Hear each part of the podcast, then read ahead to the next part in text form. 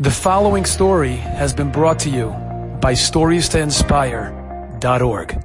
Just last week, a terrible tragedy in Israel was averted. Here's the backstory.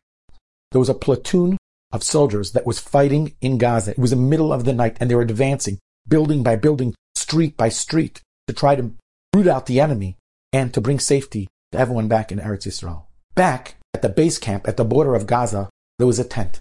And in that tent were computer screens and monitors.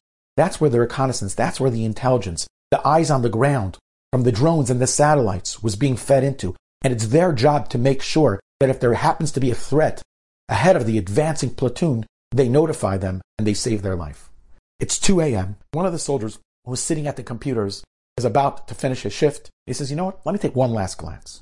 He takes one last glance at the computer monitors and his blood freezes he sees that not more than a few hundred meters away from the advancing platoon is a building, and in that building are many Hamas soldiers. And it seems like they have RPGs and they have all kinds of guns and stuff like that.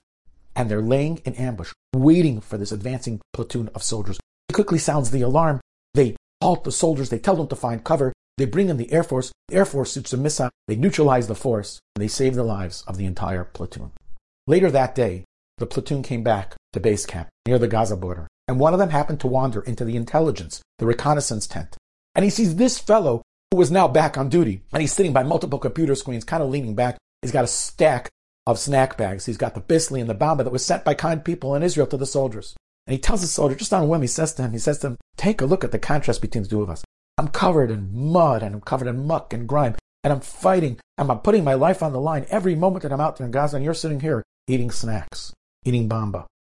Very humbly, the fellow at the computer says, I want to share with you something that happened last night at 2 a.m. And he shares with them how he saved his life. The soldier is very moved. Obviously, he gets up and he gives a big hug to the fellow that was sitting at the computer and he realizes that they're both critical for the safety of the platoon.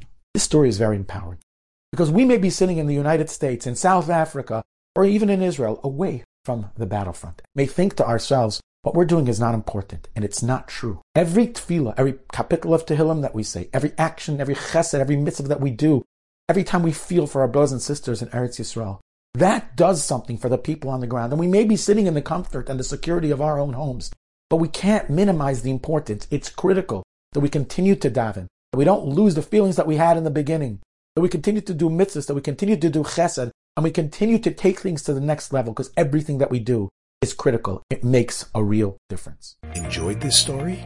Come again. Bring a friend. Stories to inspire.org.